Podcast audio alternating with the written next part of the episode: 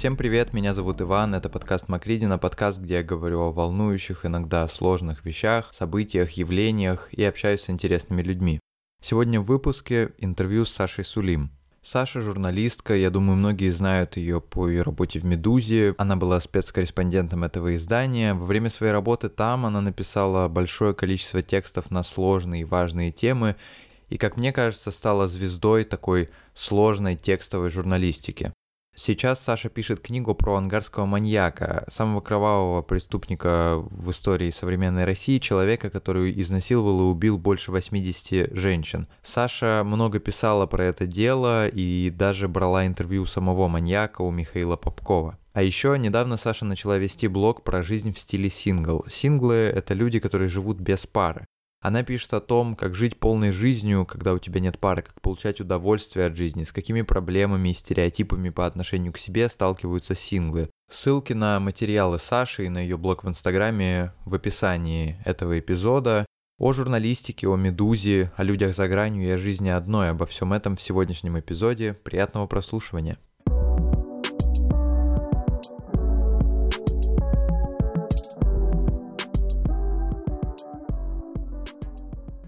Я читал твой Инстаграм, и я видел там про то, что ты поехала писать книгу в Штатах. Угу. Мне было интересно, как вот это выглядело. То есть у меня, знаешь, такое впечатление было, как будто как в фильме. Вот ты сидишь там, не вылазишь из, из квартиры, сидишь, пишешь книгу, или как? Или ты там ходила куда-то, встречалась с друзьями? Как это происходило? Э, ну, во-первых, в Вашингтоне у меня не было ни друзей, ни знакомых, поэтому второе сразу нет. А вообще... То есть это не совсем в квартире, то есть я это делала не в квартире, я дома не очень люблю, в принципе, работать, и сейчас вот мне нужно доделывать книгу, и мне довольно тяжело это совмещать с домом, с работой и вот доделывание книги. Но, но в Вашингтоне э, я получила некий грант, который мне позволил выделить три месяца своей жизни и, не работая, заниматься только книгой. И этот грант выделила некая институция, исследовательский центр, который также предоставлял своим так называемым там студентам место, где можно работать. Ну, условно, это была библиотека. Ну, можно было работать в библиотеке, у меня был такой небольшой кабинетик, и в этот кабинет я ездила, ну, как будто бы я ездила на работу, да, то есть у меня был такой график определенный. Я старалась в одно и то же время вставать, в одно и то же время приезжать туда, ну, там, на обед ходить тоже в одно и то же время. Вот, это, конечно, мне очень помогло. А насколько вообще, вот когда ты книгу пишешь, я просто, ну, у меня, я подозреваю чайниковские представления о написании книги, что там вдохновение, вот это все, то есть это uh-huh. все равно нужно себя подгонять, потому что на вдохновении далеко не уедешь или как? Ну, во-первых, нужно сказать, что у меня книга не художественная, ну, да. а все-таки это нон-фикшн, вот, и я не могу сказать, что... Работа над ней как-то кардинально отличалась от того, как я работаю над своими текстами журналистскими, да, потому что, ну, просто что там было больше фактуры, большой объем информации, которую нужно переработать, и это все дольше длилось, ну, и длится до сих пор. В остальном, мне кажется, что это такая очень методичная работа. Я не люблю, когда журналист, журналистику и журналистов называют творческими людьми, а эту профессию творчеством. Это не творчество, давайте не будем себя обманывать. Это то, чему можно научиться, я уверена. Есть приемы, я училась сама этому довольно успешно.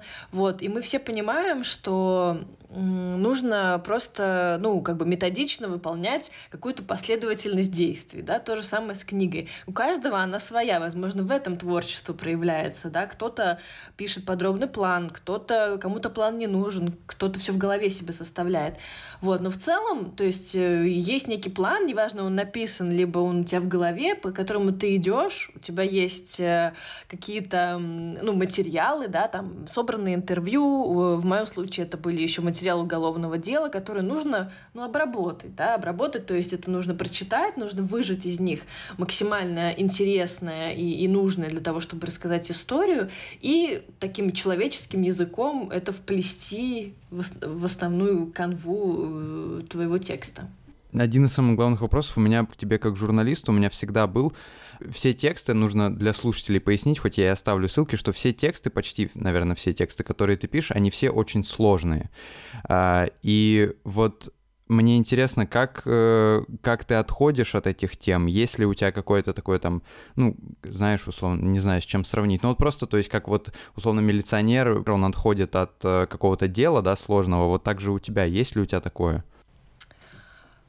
Я задумалась, потому что пытаюсь вспомнить, ну, не знаю, мне кажется, что каких-то таких вот ситуаций, когда... ну, как, не знаю, могу сравнить там с актером, да, который вживается в роль, и потом, может быть, очень тяжело из нее выходит, и нередко им требуется там помощь психоаналитиков либо психотерапевтов. В моем случае, наверное, все-таки нет, потому что, ну, наверное, моя нервная система может с этим справляться пока плюс-минус сама. Вот.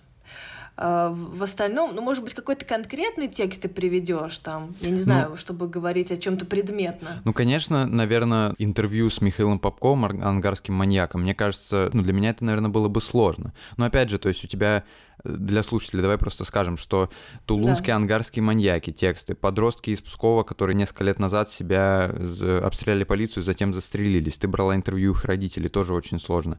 Про то, как в Беларуси преступников казнят, про педофилов, про АУЕ, то есть очень такие сложные тексты. Вот, например, с Попковым ну, что ну, было? Угу. Ну, с Попковым, да, это, конечно, меня довольно часто об этом спрашивают. Да, да. Я скажу так, что общаться с ним было гораздо менее травматично для моей психики, чем общаться с семьями его жертв. И с семьями жертв я общалась уже для книги, в текстах у меня их историй не было, но это вот будет, соответственно, материал новый, но это не единственный новый материал, который будет в книге, ну, в общем. И я могу сказать, что, что да, это, это, это часть работы над вот этой темой, да, если так в общем ее обозначить, дело ангарского маньяка самое тяжелое, потому что и, и вообще, и, и, в други, и в любых других случаях, когда э, в Петербурге произошел теракт, и я там звонила матери девушки, которая погибла там, чтобы написать такой некий небольшой портрет этой девушки. Вот, конечно, это самое ужасное, что может произойти, ну вот как бы журналистам, по моему мнению, да, когда нужно общаться с родителями погибших детей. Ничего нет ужаснее. Вот, поэтому все остальное, мне кажется, что вполне себе это... Ну, есть же какие-то защитные механизмы, ты же ставишь... Ну, по крайней мере, я ставлю себе какие-то заслонки. Конечно, есть люди, которые немножко такие, вот, знаешь, люди без кожи, которые слишком погружаются в историю и, может быть, как-то чрезмерно э, этой темой проникаются. Но мне кажется, что, возможно, я... у меня получается как-то вот найти как бы тот самый баланс, который мне позволяет mm-hmm. э, все-таки сохранить э, себя и, и продолжать э, браться за эти, за эти темы. Я еще отдельно скажу про родителей и подростков. Я общалась только с родителями мальчика.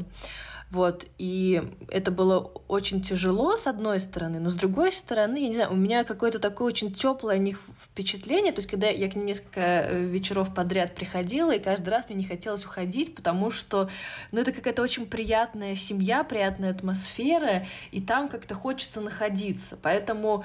Ну, ну да, если можно использовать это слово, в этом случае мне повезло, потому что все разговоры там были комфортные, mm-hmm. да, то есть это, что люди хотели сами говорить, и они осознанно шли на общение все-таки с прессой, с журналистами. Когда же нужно тебе вытягивать из родителей какие-то подробности про их детей, они вот только их потеряли, ну, ну это, это, это очень тяжело, и, конечно... Ну ты, ну что, я помню, как я там, то есть мама девушки вот той самой погибшей в петербургском метро, она как-то еще держалась, а я просто не могла задать вопрос, потому что у меня сдавило в горле, ну я не могла слово произнести. Вот, ну то есть, ну да, это, это тяжело, ну как бы что, что поделаешь, такая, такая работа. А к этому как-то можно подготовиться, как-то, ну, условно говоря, э, просчитать ходы, знаешь, когда вот интервью пишешь, то есть если человек ответит вот так, то задать ему этот вопрос, если человек ответит так, то задать ему другой вопрос. К этому можно как-то подготовиться или это вот ну вот как ты говоришь, что ты сама, как бы у тебя сдавило все в горле, ничего не могла, ну, спросить. Ну, наверное, да, к этому можно подготовиться, мне кажется. Ну, то есть, наверное, какой-нибудь психолог скажет, как, как лучше общаться с такими людьми. Но ну, в моем случае, ну, ты просто как-то полагаешься на какое-то внутреннее чутье и идешь по ходу разговора, эм, ощущая своего собеседника, пытаясь э, как-то максимально сгладить какие-то углы. Ну, то есть я, я не готовлюсь, я никогда не просчитываю, да, то же mm-hmm. самое, как какое бы интервью ни было. То есть, мне кажется, имеет смысл просчитывать такие ходы, о которых ты сказал, если речь идет о каком-то политике, либо каком-нибудь там, условно, работнике там, государственного телевидения, который... и, и ты понимаешь, что тебе нужно его по фактам прижучить, да, где-то, вот, и, и поэтому ты максимально думаешь, ну вот, а как он может мне ответить, а что, как мне нужно парировать ему, вот, тогда в этом, в этом есть смысл. Но когда речь идет о неком таком человеческом интервью, ну, да, лучше все-таки, конечно, намечать некий план вопросов, вот, но при этом все-таки немного отдаляться от него во время беседы, чтобы она была такой человеческой, что ли. Я у тебя хотел спросить, смотрел ли ты сериал «Майндхантер», который «Охотник за разумом»? Конечно, конечно. Вот, смотрела. И м- мне, как человек, который поклонник этого сериала, мне было интересно, вот э, маньяки в жизни, они такие же или они отличаются? То есть, знаешь, есть такая какая-то, может, у них какой-то в глазах что-то читается, ухмылка какая-то непонятная, то есть такое... Ну, ты знаешь, я бы это все не, не романтизировала, э, вот, во-первых. Во-вторых... Я думаю, что каждый маньяк, как и каждый человек, он индивидуален. Конечно, в сериале нам подобрали самых таких ярких, и именно ярких в плане личности, да, то есть они все такие вот прям характеры интересные и так далее. Вот. Ну, опять же, это там какая-то степень художественного вымысла тоже, я думаю, там присутствует. Вот. Я общалась только с одним единственным маньяком, это Михаил Попков. Вот. И как человек он, ну, скажем так, он производит впечатление в каком-то смысле такого обычного человека. И мне кажется, это самое страшное в нем. Mm-hmm. Я это часто повторяю, мне кажется, в этом ключевой момент. И именно это меня и испугало, и больше всего как-то впечатлило во время нашей с ним беседы, ну и после. Это то, что... ты едешь на такое интервью, представляя себя э, чёрта в человеческом обличье, вот, вернее, даже в нечеловеческом обличье, а перед тобой сидит обычный мужик, который с какими-то своими обычными интересами, он тебе рассказывает э, чуть ли не большую часть времени про то, как он гонял машины из Владивостока, как он их продавал, и вот такие вот разговоры абсолютно такие, ну, стандартные, обычные, которые можно вести там с любым человеком, условно, а, вот, а, а при этом, вот, ты знаешь, ну, и он тебе, естественно, тоже рассказывает, как он убивал, что он при этом чувствовал, и вот эта вот такая а, его обычность и, и пугает больше всего, и впечатляет тоже. Я об этом хотел спросить. Я э, позавчера послушал э, подкаст «Стоп-слово» с тобой, mm-hmm. и ты там тоже вот сказала про то, что самое страшное в них — это то, что они, по сути, ну вот это сосед твой сверху условный, то есть они абсолютно обычные люди.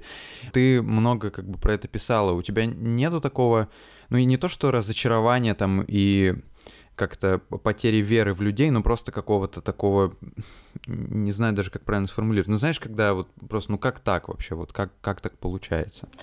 Конечно, я сказала, вот, вот это вот ощущение и э, такой вопрос, как так, он меня, наверное, и, и движет мною, когда я выбираю какую-то тему, и, и мне становится интересно разобраться, как так. Вот, поэтому я, в принципе, я несколько раз повторила и часто повторяю это слово «обычное», «обычный человек», наверное, для того, чтобы...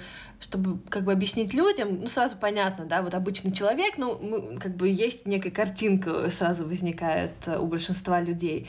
Я же, наверное, все-таки уже пообщавшись с таким количеством обычных э, людей, которые на самом деле необычные, э, я понимаю, что это очень условное название, да, и мне кажется, что в этом тоже ключевой момент, э, и, и ключевой мой интерес — это, с одной стороны, показывать, что люди, которые многим кажутся необычные, это могут быть как, ну, маньяк, да, с одной стороны, а с другой стороны это может быть какой-то известный человек, ну, не знаю, там, Тима Белорусских, например, да, странное сравнение, маньяк и Тима Белорусских, ну, сейчас объясню, то есть он как бы звезда, и при этом я писала про него профайл, и, и для меня было важно показать, что это обычный парень, что он действительно такой же, как, там, твой сосед сверху, вот, и, и какие какими-то своими обычными вроде как действиями, но очень целеустремленными, он стал, ну, некой звездой. Вот. И с другой стороны, мне нравится выбирать каких-то вроде как обычных героев и, и раскрывать их так, чтобы показывать, что на самом-то деле, ну, все мы необычные, да, каждый человек индивидуален, mm-hmm. и, и в каждом можно найти что-то интересное, историю каждого можно рассказать, по сути, как кино. Хотел сказать спасибо тебе за текст про Тиму Белорусских, очень классный. Я помню, я его когда прочитал, это было такое, я много про него узнал оттуда, потому что до этого это был просто какой-то человек, который написал один хит, после этого просто резко поменялось о нем э, представление.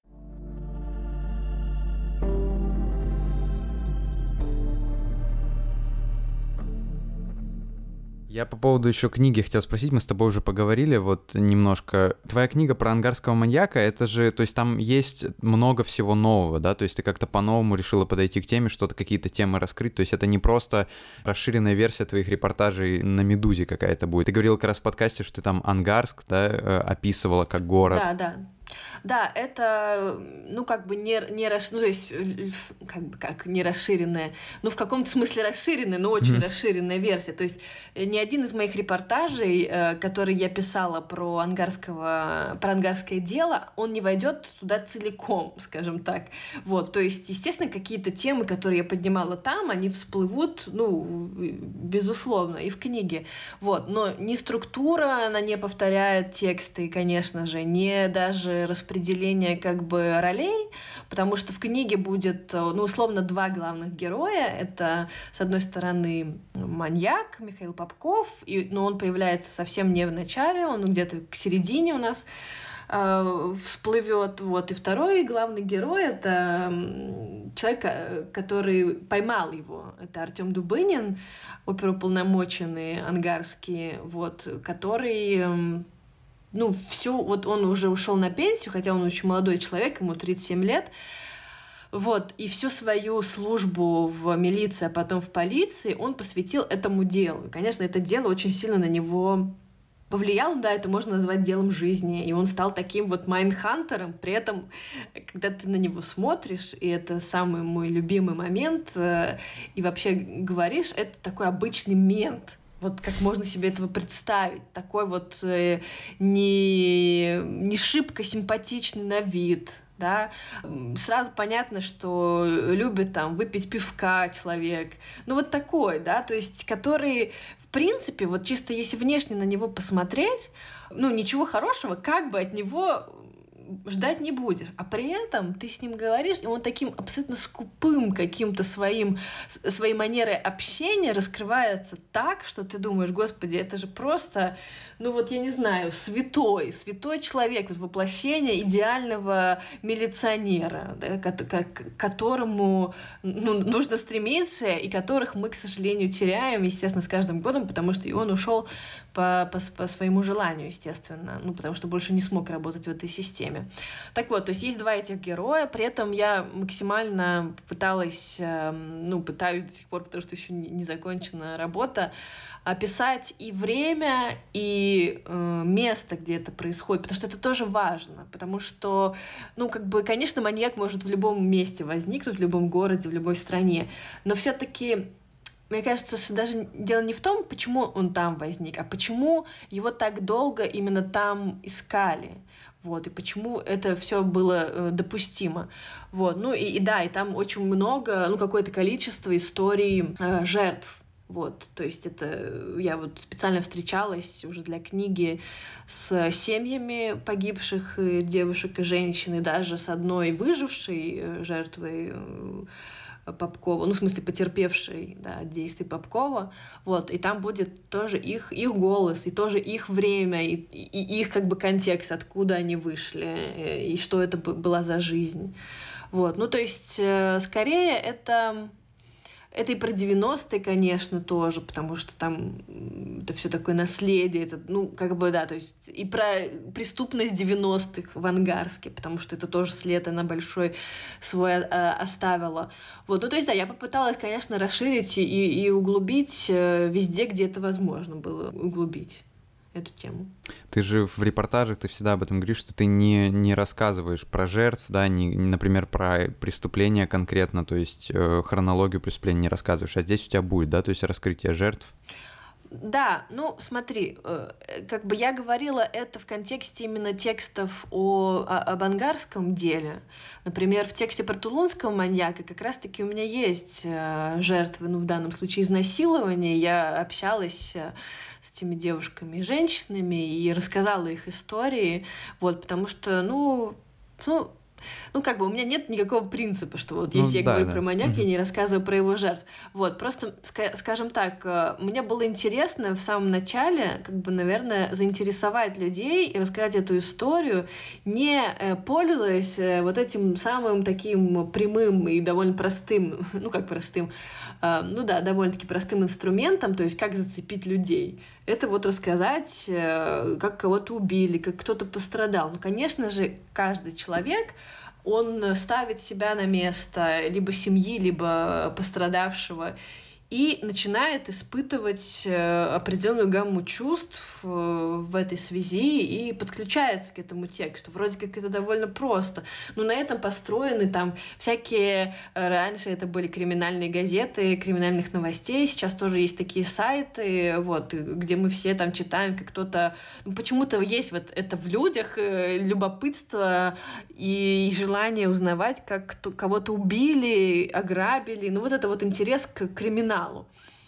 И я, вот, когда только начинала этой темой заниматься, наоборот, хотела уйти от этой желтизны. Я повторюсь, об этом можно говорить не, жел... не желто, да, то есть, и, конечно же, есть тексты, где сторона жертвы описана, и они прекрасны и так далее. Вот, но, но, но для меня это был некий эксперимент в самом начале, я боялась вот скатиться в эту желтизну, поэтому я вообще избегала э, описаний того, ну, в смысле, очень пунктирно рассказывала, как, как он убивал. Я тоже да, думаю, что это такой немножко, ну, как будто бы немного запрещенный прием, то есть, когда люди да, его используют. Да, но который это... очень хорошо работает при этом. Да, да, очень хорошо работает. По поводу вот еще маньяка и книги, недавно была новость о том, что про маньяка сериал mm-hmm. снимают. И я у тебя в Инстаграме увидел, что вы обсуждали это, ты выкладывала как-то сторис, что вы обсуждали это там тоже в Зуме где-то, и мне, во-первых, хотелось узнать, ну, насколько это возможно, может быть, там, ты там вдруг эн дэ а какие-то подписала, то есть в, в роли кого ты там выступаешь, и, знаешь, есть такое, я вспомнил, вот когда... Я не знаю, смотрел ты или нет это интервью, Алексей Иванов да, в интервью конечно, Дудя. Да. И он говорил о том, что э, очень многие писатели, в том числе и он, часто недовольны тем, как их истории интерпретируют, а ты как бы человек, который эту историю знает очень хорошо. И вот, ну, расскажи немного вообще в целом тоже про... про Ой, слушай, про ну это работу. Как бы как такой вопрос, ну не то, что сложный, я никак не выступаю, никем не выступаю в этом проекте, угу. я о нем знала довольно-таки давно, потому что когда мой первый текст вышел про ангарского маньяка, где-то в две тысячи семнадцатом году, по-моему, это было... Ко мне продюсеры, ну, тогда будущие, сейчас уже настоящие этого сериала обратились. Ну, они узнали про ангарского маньяка из моего текста. Они его прочитали и поняли, что это сериал, нужно делать сериал. И мы несколько раз с ними встретились, и даже один разок со сценаристом. Ну, я не уверена, что это сценарист, который остался на проекте до конца, потому что это было в семнадцатом году, а сейчас двадцатый. Вот, то есть прошло какое-то время. И, и мы, ну, скажем так, они мне задавали какие-то вопросы про мою командировку, про то, что я знаю об этой истории, и все. И то есть это было всего несколько встреч, и с тех пор мы каждый шли своей дорогой, вот. Ну и теперь выходит сериал, ну, ты понимаешь, тут такая очень тонкая грань, они же никаким образом, то есть они же не, ну, условно, да, как это бывает, можно там написать книгу и продать права на экранизацию. этой книги, да, и потом уже говорить, насколько там то, что экранизировали, соответствует книге или нет. Вот. Это вообще не мой случай. Книга еще не дописана и не опубликована. Вот. Это первое. И второе, что они все-таки, во-первых, проводили свою работу. Я знаю, что они тоже ездили, общались с Попковым, и я уверена, что они прочитали все, что есть, и, и, и чего нету про, про это дело. Вот. Ну и самое главное, что все-таки речь не о художественном произведении, да, а о неком факте действительности нашей, реальности. И я не знаю, у меня нет ответа, я могу только предполагать. Они только вдохновлялись этим делом ангарского маньяка, как бы брали там какие-то детали, либо они решили полностью эту историю рассказать. Ну, судя по трейлеру, мне кажется, что там скорее как, как бы они вдохновлялись этой историей, потому что, ну, ну в общем, то есть я как-то ну, да. не, не совсем э, считала э, вот в трейлере, вот, ну, выглядит атмосферно, артисты хорошие. Ну, посмотрим, в любом случае интересно, что у них получится, конечно. Да.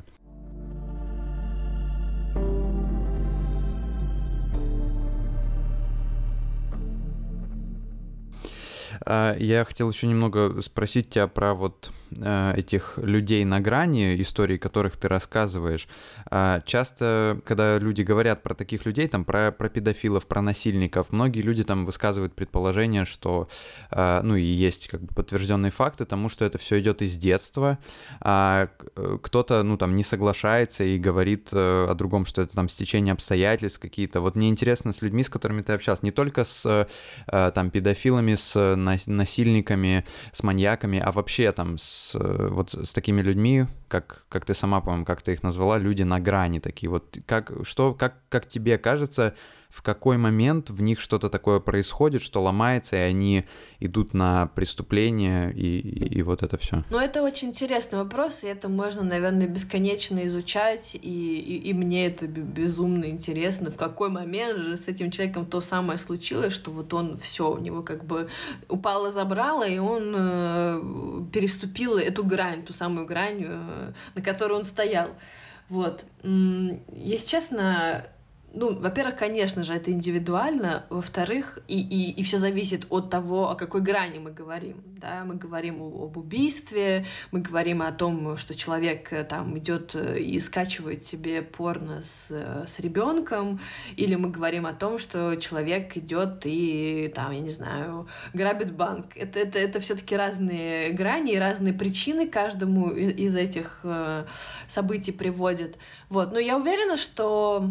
Вернее, как, я не то что уверена. Я общалась с психиатрами, которые говорят, что, конечно же, это комплексная история, да, например, если мы говорим про педофилов, то, с одной стороны, ну, ну не выявлено в мозге педофила э, какой-то определенной, там, я не знаю, клетки дополнительные, да, которая вот э, у всех у них встречается, и поэтому они педофилы. Что есть предположение, что во время, там, беременности что-то с матерью могло произойти, во время родов, да, ну, то есть как- какая-то там, ну, не то что генетическая предрасположенность, а именно физиологические причины к этому, которые привели потом в итоге. Естественно, это детство, то, где человек и как он взрослеет. Но мне кажется, что вообще в этом основ- основная, я бы вот на это скорее обращала и обращаю внимание, это на детство, то, как человек формируется. Вот. Ну а потом происходит, безусловно, некий спусковой крючок, да, потому что Попков, он э, в детстве никого э, не убивал, и там до какого-то возраста тоже не убивал, а потом что-то случилось, и он понял, что он может, вот, и, ну вот, и, и это так произошло.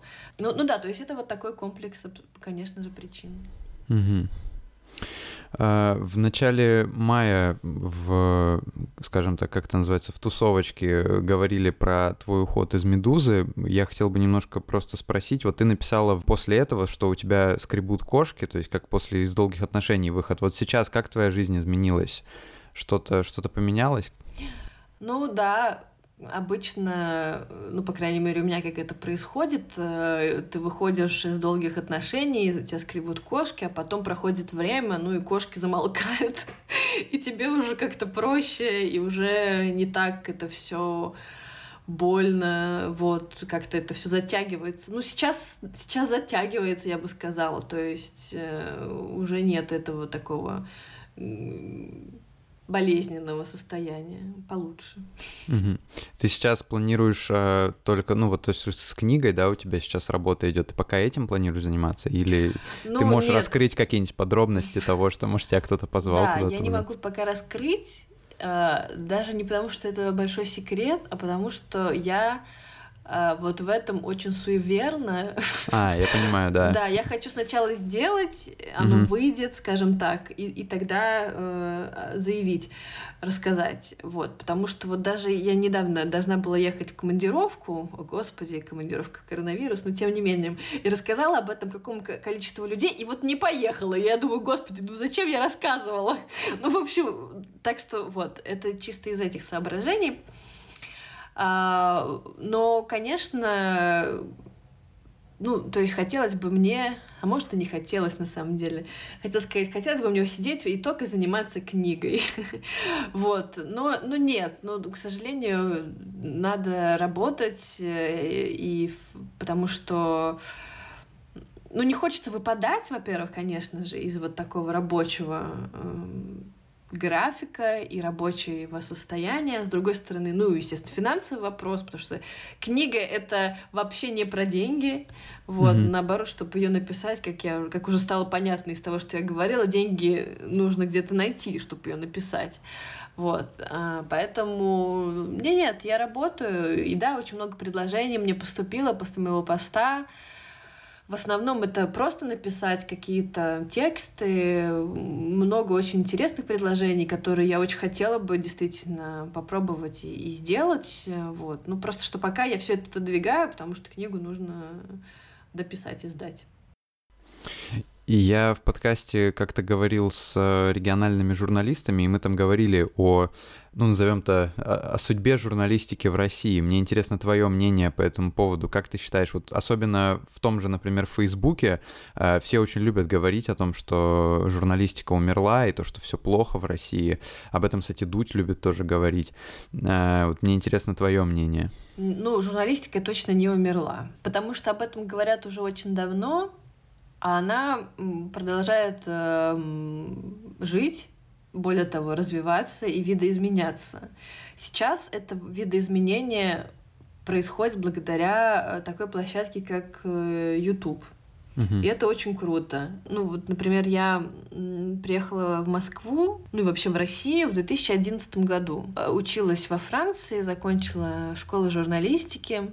И приехала в Россию в год, когда журналистика, ну, как, как будто бы заканчивалась, да, то есть телевизионной журналистики тогда уже не было, тогда я очень хотела работать на телевидении, и, ну, вернее, как не было, ну, ну была Лента.ру, конечно же, да, и был, было еще какое-то количество сайтов, но я уверена, что тогда уже говорили, что журналистика умирает, либо умерла, вот, и более того, до две тысячи шестнадцатого года я работала журналистом, ну, я бы сказала, что это был не совсем журналистика, я работала кинообозревателем э, в программе «Кино», и mm-hmm. рассказывала, там, общалась с режиссерами, актерами, актрисами, рассказывала про какие-то новинки, ездила на съемочные площадки. Вот, ну, как бы, если сравнивать с тем, что я занимаю, чем я занимаюсь сейчас, это как бы не совсем та журналистика, наверное, о которой ты говоришь, о которой мы все хороним. И с две тысячи шестнадцатого года, ну, я стала тем самым журналистом, что ты захотел взять у меня интервью. Это с одной стороны. А с другой стороны, есть, например, прекрасный пример журналиста, который тоже очень разные проходил э, стадии и ступени, Алексей Пивоваров, который mm-hmm. уже какое-то время был, по сути, большим теленачальником, да, человек, который руководит, который, да, он брал интервью, но это все-таки уже такая, вот такой статус, э, определенный статус, определенный набор действий. И тут год назад, чуть больше, он э, опять погрузился в это, И, и стал таким журналистом, который работает в поле, ездит везде. Видно, как он получает от этого кайф и громадное удовольствие. Да, всегда об этом да, говорит. Да, говорит об этом. И, и вот э, супер, появилась какая-то новая площадка, журналистская, да, абсолютно журналистская, конечно. По поводу э, искусства кино, где ты работала кинообозревателем. Не, и вот не, этого... не, не искусство кино, индустрия кино. А, индустрия, прости. И вот, ну, переход к «Медузе», то есть как это так произошло? Ты в какой-то момент поняла, что ты хочешь более серьезные темы? Или да, как? Это интересный переход был. Ну, понимаешь, я училась, когда во Франции, я училась в начале на факультете кино. И кино — это моя любовь. Ну, до сих пор мне это очень нравится. И когда-то, то есть у меня такое было даже разделение, я, я выбирала между журналистикой и кино, но, ну, как бы, ну, в кино, наверное, себя просто не, не нашла, где я бы могла максимально себя хорошо э, применить. И нужно понимать, что тогда мне очень хотелось работать на телевидении. Сейчас это звучит очень тупо, но все-таки почти десять лет назад я приехала, и я понимала, что, ну, как бы работать на телевидении, в новостях я не могу, потому что, понятное дело, какие там были новости, но все равно хочется работать там. Поэтому э, я, ну, занималась такой сначала околоразвлекательной журналистикой, э, Вот, то есть ни, ничто там не, не трогало политические и даже насущные темы. И так я оказалась в программе о кино. В принципе, это идеальный такой матч. Это и телек, ну и в каком-то смысле журналистика, и кино, и мы ездили на фестивали, и я общалась с какими-то такими очень известными актерами, не только российскими, но и американскими. Но понятное дело, что все-таки я хотела заниматься журналистикой, мне это было интересно. Потом появилась «Медуза», и я влюбилась в нее просто очень очень сильно, и написала письмо редактору «Медузы», не главному, просто редактору, о том, что я хотела бы у них работать. Вот. Вот так вот написала. Ну, понятное дело, я понимала, что я совершенно никак к ним не подхожу. Вот. Но я, потом я написала еще одно, потому что, естественно, на первое письмо мне не ответили. И в конце концов мне ответили и сказали, что ладно, давай попробуй для нас взять интервью. И первое мое интервью для «Медузы» было с Семеном Слепаковым. Вот, оно понравилось всем в редакции, и как бы мне продолжили заказывать время от времени какие-то интервью вот с такими вот около там кино, теле людьми, и был еще текст про сценаристов, который я написала для «Медузы» тогда. Вот, а потом мой начальник, потому что программа «Индустрия кино» выходила на России двадцать четыре и выходит до сих пор, он узнал, что я... Вот пописываю для «Медузы». Ну и, по сути, чтобы долго как бы эту историю не мусолить, уволил меня. Oh. Да. А потом так получилось, что в это же время прекрасный Андрей Козенко набирал свой отдел быстрого реагирования на «Медузе», и я, пройдя там какое-то испытание различные, ну, в смысле, я, написав несколько текстов для него, мы, мы поняли, что подходим друг к другу, и так я оказалась в «Медузе». Ты знаешь наверняка про то, что говорят про «Медузу», что «Медуза» там уже не та, что угасает, и оттуда очень много людей уходит, э, ну, в том числе там таких звезд, как, как ты, там, как э, Пономарёв. Вот как ты относишься к этому? Я понимаю, что это довольно щепетильный вопрос, но как ты относишься к «Медузе» и к тому, что с ней сейчас происходит? Это угасание еще одного СМИ классного, яркого, или, или все будет нормально? Ну, ты знаешь...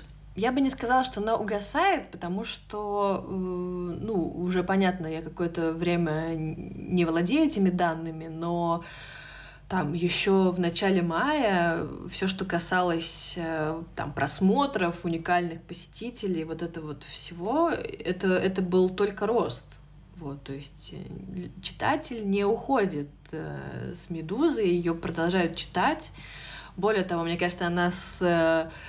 с каждым годом становится все больше известной, ну, такому большему числу обычных людей, не из Фейсбука, да, которые вот мусолят это все. Поэтому нет, я не, не, не могу сказать, что она угасает, она меняется, она трансформируется, это нормально абсолютно. С одной стороны, это нормально, потому что, конечно же, ушло по разным причинам, ну, очень много людей, большой процент тех людей, которые ее создавали. Вот. И, и когда люди уходят, конечно же, приходят новые люди, и, ну, как бы они, они их не заменяют, не в плохом смысле, да, они приносят что-то свое, и, и когда очень много ушло, и очень много пришло, и каждый из этих новеньких эм, журналистов что-то свое привнес, и это уже получается немножко другое СМИ. «Медуза», да, конечно, она, она изменилась, вот, но... Дальше уже как бы дело вкуса. Кому-то э, нравилась та, э, и, и все, и кто-то принципиально там отписка. Mm-hmm. Вот. А кому-то э, нравится и это, и он все равно будет читать, потому что какие-то вещи там остаются неизменными. Там, я не знаю, новости на «Медузе» — это то, чему точно можно доверять. И открывая там вечернюю «Медузу», ты точно будешь знать, что главные новости дня мимо тебя не пройдут. Вот. Ну, как бы, мне кажется, это, это удобно, это классно, там удобно написано, все хорошим языком, это приятно читать, и можно и развлечься, и, и серьезное что-то, и тест пройти. А самое главное, мне кажется, что такой читатель не очень посвященный в эти все перипетии, он, возможно, даже не особо и заметил, что там что-то изменилось. Да, это правда. Часто то, что происходит вне Фейсбука, но люди не понимают, которые сидят в Фейсбуке, такое часто бывает, что на самом деле есть еще там за Москвой, есть еще да. другая Россия и так далее.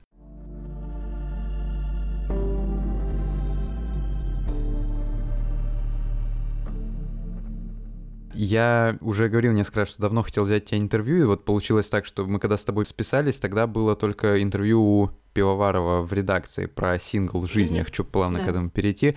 И сейчас как бы есть ощущение, что ты потихоньку становишься таким амбассадором этого течения, что ли. То есть как-то так, как так получается. Здесь надо сказать для слушателей, что мы будем использовать слово «сингл». Просто есть люди, которые очень воспаленно относятся к английским словам в русском языке, просто для э, русского языка не придумали нормального слова, а «одиночки» как-то звучит странно. Я хочу тебе задать несколько вопросов, которые ты, наверное, уже много раз слышал, но тем не менее, вот жизнь в статусе «сингл». К этому нужно... прийти просто каким-то образом, там, чередой неудачных отношений или чего-то такого, как бы вторая часть вопроса, как к этому пришла ты? Ты знаешь, это смешно. Ну, очень просто я к этому пришла. У меня просто какое-то количество лет нет постоянных отношений. Вот так я пришла к этому. Ну, в смысле... просто это как бы в какой-то момент, что ты, да, что ты поняла, что вот ты, ты сингл, как бы самоидентификация такая произошла. Да, но ведь сингл — это же не, не некий манифест, да? Это же не то, не то же самое, что сказать, там, я феминистка, например. И человек, который говорит, что я феминистка, э, ну, сразу предполагается, что у него есть э, какие-то э, принципы, да? То есть он там за равноправие, против угнетения, ну, условно. Э, человек сингл, он... может быть беспринципным совершенно. Ему может это нравиться, ему может быть это, может это не нравится.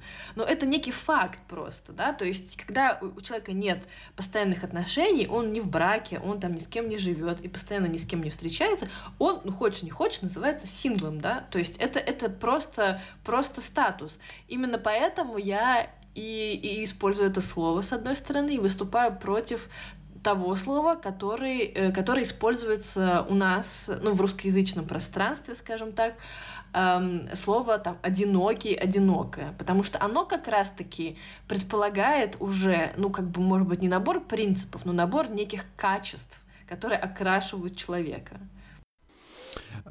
Ты говорила по поводу того, что вот если ты становишься синглом, это вообще не навсегда, то есть это вот до, там, пока комфортно, да, пока не найдешь человека какого-то, который вот тебе, но при этом нужно жить и не, не оглядываться постоянно на то, что у тебя нет партнера.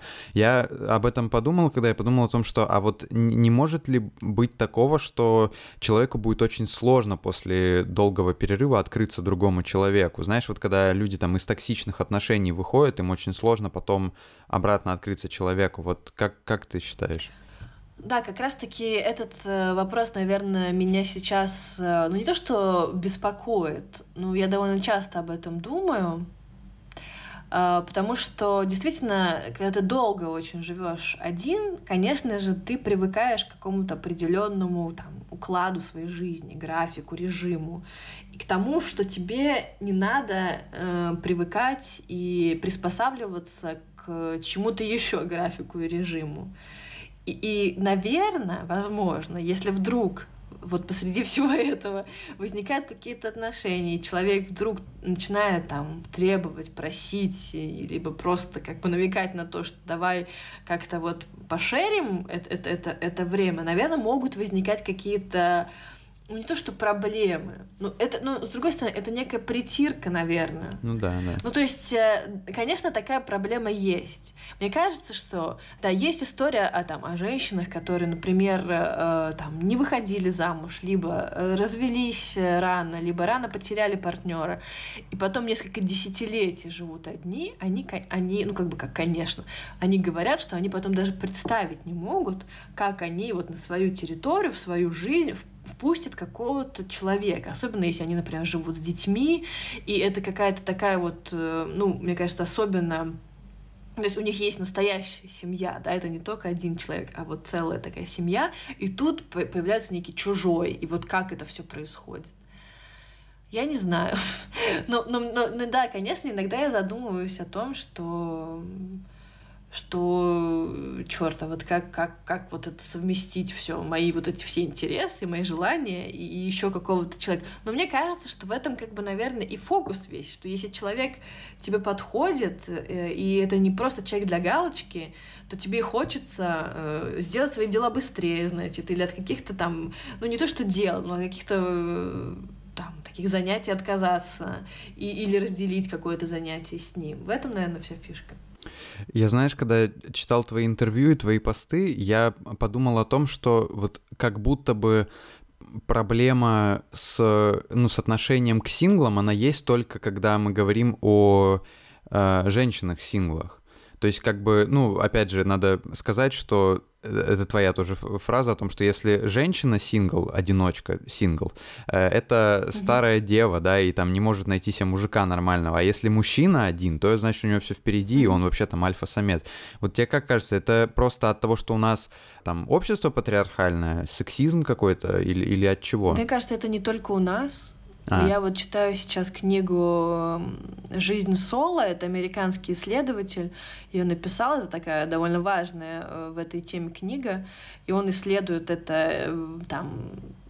как бы исторический, с одной стороны, контекст прослеживает, и, и, и современность, и там какие-то интервью тоже он выкладывает, и он показывает, как это все в Америке, и почему в Америке синглы себя чувствуют не очень комфортно. Не синглы, а именно одинокие женщины. Будем говорить так, потому что это более точно в данном случае, потому что сингл mm-hmm. как раз-таки звучит настолько нейтрально, что, кажется, почему они испытывают какие-то проблемы. А когда ты говоришь «одинокая женщина», ну сразу понятно, почему. Ну, как мне кажется. Ну да, конечно, это некий патриархальный уклад, но этот патриархальный уклад, он долгое время диктовался в том числе экономическими какими-то условиями, например, когда там после войны, опять же, я говорю сейчас про Америку, женщины все были домохозяйками в основном, они редко заканчивали высшее учебное заведение, а если заканчивали, редко потом шли после них работать куда-то. Так как у них не было возможности себя реализовать где-то еще, кроме семьи, женщина, которая не вышла вовремя замуж, она э, воспринималась как неудачница, mm-hmm. потому что она себя, значит, не, не реализовывала. Да, в СССР, в России, в других э, бывших уже республиках советских было иначе все, потому что у нас как бы женщины работали всегда. Но все равно вот как бы эта история про женщина-мать, женщина-хранительница очага и, и вот эта вот максима, когда женщина должна, чтобы реализоваться, родить ребенка, выйти замуж, она, конечно, сидит очень глубоко во всех нас. Я когда готовился, я подумал, что у меня такая возникла параллель, может быть, она странная, но мне интересно твое мнение узнать. То есть вот когда э, к одиночкам относятся, к синглам, относятся со скепсисом, э, это довольно странно для меня было, потому что, ну, например, у нас очень много, э, ну, там, матери-одиночек, да, например, то есть это, по сути, синглы. Да, и у меня возникла такая странная параллель, когда вот у нас к однополым семьям у нас относятся, мягко говоря, не очень, угу. э, но при этом у нас огромное количество семей, по сути, однополых: ребенок, мама и бабушка. И хотя там, как сказать, вообще можно такую параллель проводить или нет? Конечно, абсолютно можно. И э, вот в книге Ан- Анны Шадриной, социолог, которая тоже писала, ну это единственная пока, по крайней мере, на русском языке, э, книга исследования синглов, она их называет mm-hmm. одиночками, так что одиночки, в принципе, тоже норм слова, ну просто, что вот я решила называть синглами. Вот. Эм, она как раз-таки писала и о, о, о некой новой семье, и вообще вот эта вот теория новой семьи, она очень популярная, да, когда семья — это не обязательно союз мужчины и женщины, а это может быть э, э, некая такая конфигурация двух подруг, которые, например, могут не являться парой, да, и не, состав... не стоять ни в каких между собой там интимных, сексуальных отношениях, но просто они э, образовывают, ну, ну, как семью, да, то есть у них общий быт, общий дом, общий бюджет, в чем как бы еще семья проявляется, они вместе заботятся там, друг, друг о друге, о детях, там, об, общих, в том смысле, там, эм, у каждой из них есть дети, либо у одной из них есть дети.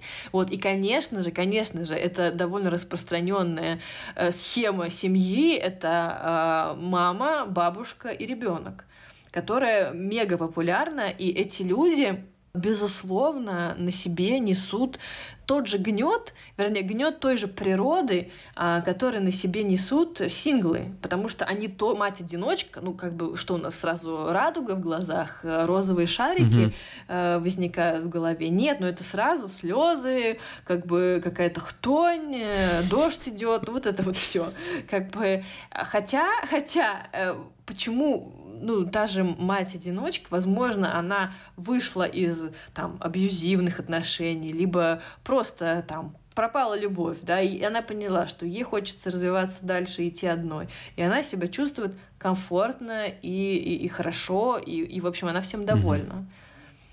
То есть как будто бы, знаешь, тоже такая вот сейчас мне пришла в голову э, словно дискриминация. Синглы, вот, э, если ты без детей, то ты можешь, э, и даже нужно тебе там сексом заниматься, ну как же без секса.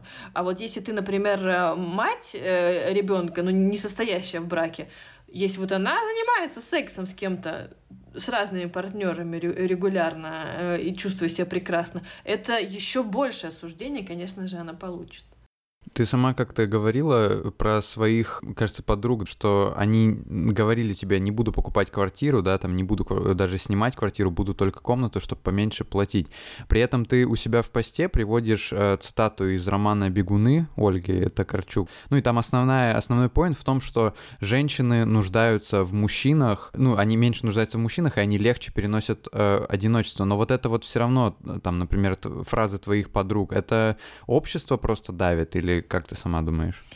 Ну, это немножко вещь разного порядка. Мне кажется, что все-таки Токарчук — это такая более глобальная история, да, одиночество в том плане, что, ну, то есть можно жить, можно снимать комнату там в большой квартире с соседями, но при этом ты же все равно за себя сам, для себя готовишь, mm-hmm. за собой убираешь. То есть в этом смысле, в таком бытовом смысле она, скорее всего, имела в виду, насколько я помню эту цитату.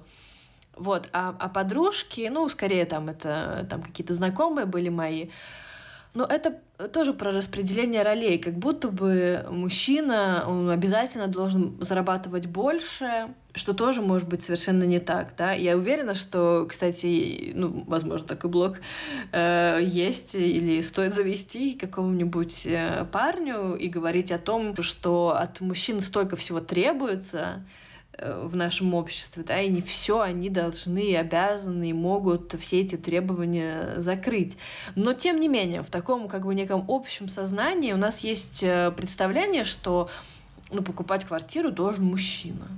И, и тем более уж. Если ты решила купить квартиру, то покупай уже так, как бы с таким с расчетом на семью. Ну а что маленькую покупать? Да, вот появится мужчина, а ребенок появится. И в итоге ты понимаешь, что квартиру на семью ты как э, человек сингл, да, э, сейчас я говорю с экономической точки зрения, ты себе не очень-то можешь позволить, но можешь позволить квартиру только на саму себя.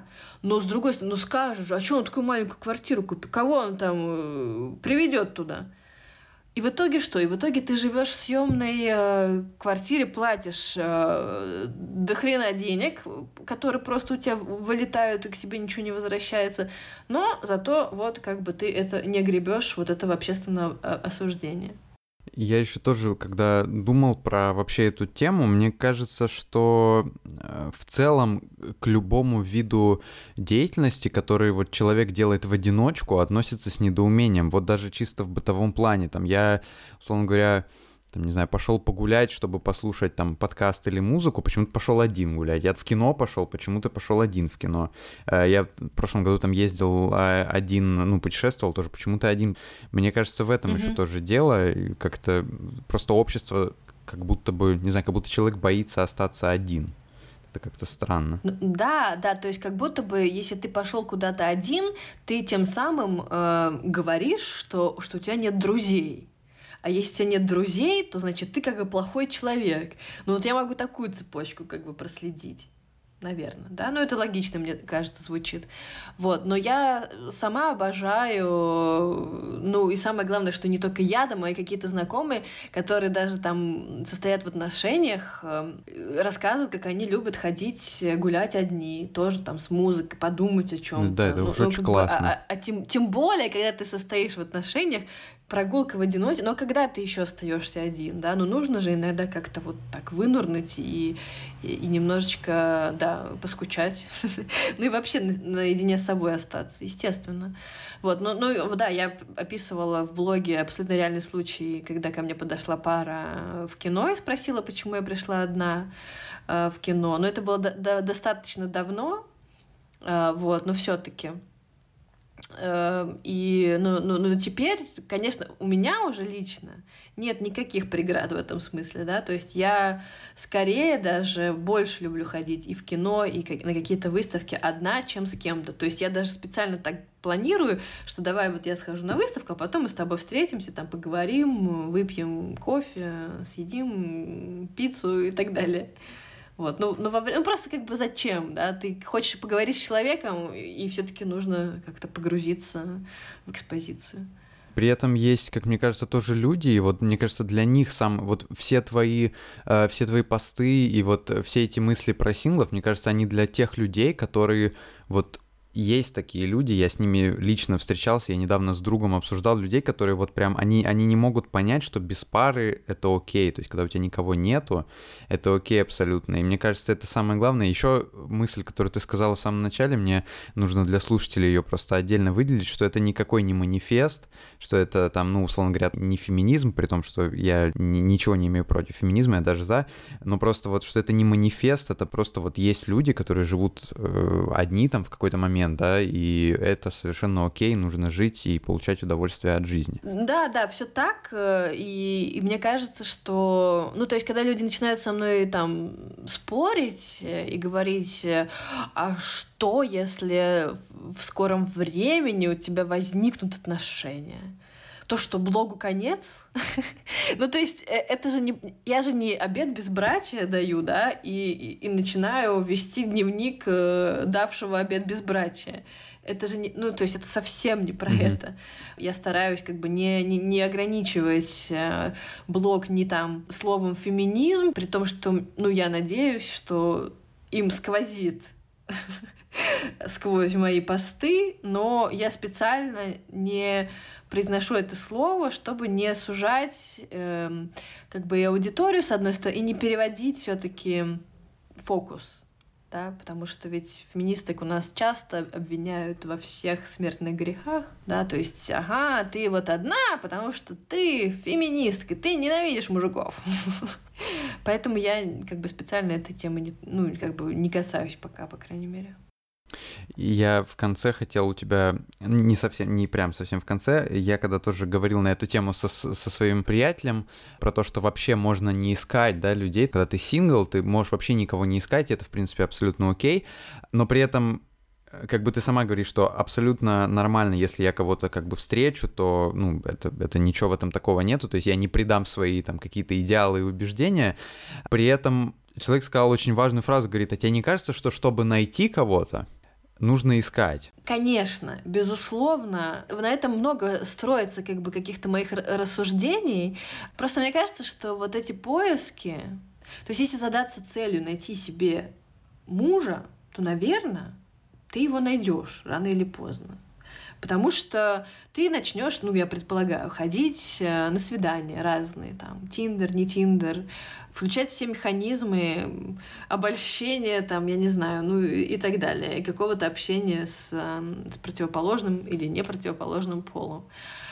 И, наверное, чисто в количественном плане ты увидишь больше людей, чем увидишь без вот этих всех действий, не предпринимая их. И, и, и, скорее всего, кто-то из них тебе понравится. Вот, поэтому, э, конечно, это выражение, с ним сложно не согласиться. Но, но другой момент, что просто, ну, не знаю, но, но мне не очень, как бы, наверное, подходит эта история. Или сейчас просто мне, как бы, у меня нет какой-то эмоциональных, душевных сил еще вот, как бы, на такой поиск активный. Поэтому у меня, как бы, пассивный поиск. Ну, то есть я, как бы, ничего не, себе не запрещаю, не закрываю какие-то двери, но при этом, наверное, сама в них не стучусь на данный момент. Uh-huh. И мне кажется, что да, это в том числе одна из тех тем, о которых я пишу. Это н- нормально, да, и нормально не иметь на телефоне Tinder установленный, если ты сингл, и нормально там не, не свайпать, и, и, и, ну, просто потому что, ну, как бы, я же одна, надо, ну, хоть Tinder установить. Ну, как бы, нет. Если тебе некомфортно и не хочется, не устанавливай. Теперь точно в конце. Ты говорила про там разные книги, про сериалы, про фильмы. Я бы хотел, чтобы ты в конце просто, может быть, вспомнила, перечислила какие-то, как бы, массовую культуру какую-то, вот, где говорится про сингл, про синглов, и вот про удовольствие быть одному. Так, ты меня, конечно, в тупик поставил. Мог бы и заранее сказать, что ты подготовилась. Ну, смотри, «Секс в большом городе» ты говорила. Да, кстати, вот интересно, недавно э, тоже был такой разговор на эту тему, и там мне, ну, не вменили, но как бы решили меня поймать на таком несоответствии, что вот я так часто ссылаюсь на «Секс в большом городе», хотя он, понятно, ну, хотя это спорный момент, но тем не менее считается, что он очень устарел. И что вообще-то после него вышли, например, девочки, girls, да, с Линой Данэм, которые более такие актуальные и более соответствуют духу времени, ну, естественно, безусловно, я с этим вообще не спорю, да, и «Секс в большом городе», вот не знаю, человеку, который никогда его не смотрел, посмотреть его сейчас, мне даже интересно, что этот человек скажет об этом сериале, ну, просто потому что, конечно, он, он устарел в том смысле, что то, о чем говорится там, сейчас мы и так это понимаем. Но на момент, когда он вышел, эти некоторые мысли оттуда, некоторые там поступки героинь для меня были открытием. Но это конец девяностых, начало двухтысячных годов. Мне довольно мало лет. Я еще формирующийся организм. И я тогда, ну, в силу того, что, в принципе, я меньше знала, чем, чем сейчас, и я через него узнавала какие-то штуки именно в отношениях взрослых людей, будем говорить. Как это бывает не только вот в, в моем мире, да, не очень взрослом, но и в другом, тем более в таком прогрессивном городе, как Нью-Йорк. Вот, конечно, Girls — это, это любовь, и, и сериал Girls можно смотреть сейчас, абсолютно актуально, абсолютно круто сделанный. Лина Данэм просто невероятная шоураннер, она и сценарист, и одна из главных актрис этого сериала. Я помню, что каждая серия, просто после каждой серии прям мурашки по коже, ну, фантастически. И да, этот сериал можно отнести к массовой культуре про синглов, потому что как раз раз-таки он заканчивается, не буду спойлерить, но не так, как принято заканчиваться э, романтическим фильмом и сериалом, где принцесса находит своего прекрасного принца, как это было, например, в «Сексе в большом городе». Ну и это прекрасно, это же происходит в Париже, господи, «Секс в большом городе» — моя любовь навсегда.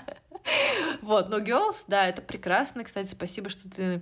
что ты напомнил. «Флибэг», «Дрянь» — тоже хороший сериал.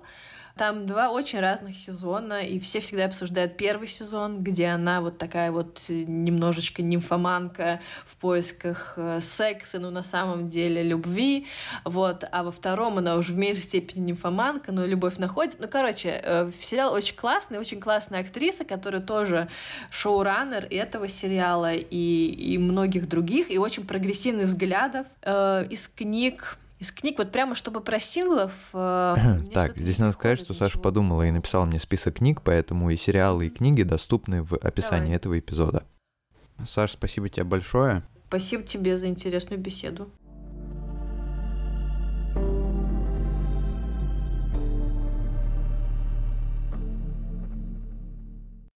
Спасибо, что дослушали этот эпизод до конца. Не забывайте ставить оценки этому подкасту в iTunes, подписываться на подкаст в Кастбоксе, например, и писать там комментарии, это помогает двигать подкаст вперед. Также подкаст есть в Яндекс.Музыке, ВКонтакте, в Google подкастах и вообще везде. У подкаста также есть Patreon и Boosty. Это сервисы, где вы можете поддержать меня небольшим донатом, например, долларом, а взамен получить бонусный контент, например, полную запись этого интервью со всеми смолтолками и невырезанными моментами. Также для патронов доступны специальные выпуски и интервью с экспертами из таких сложных составных выпусков, потому что, конечно, в финальную версию подкаста попадают неполные интервью с экспертами. Такая поддержка поможет понять, что все не зря. Поэтому спасибо, что слушаете, спасибо, что поддерживаете. Ссылки на эти сервисы, а также на мои соцсети в описании этого эпизода. И до следующего выпуска.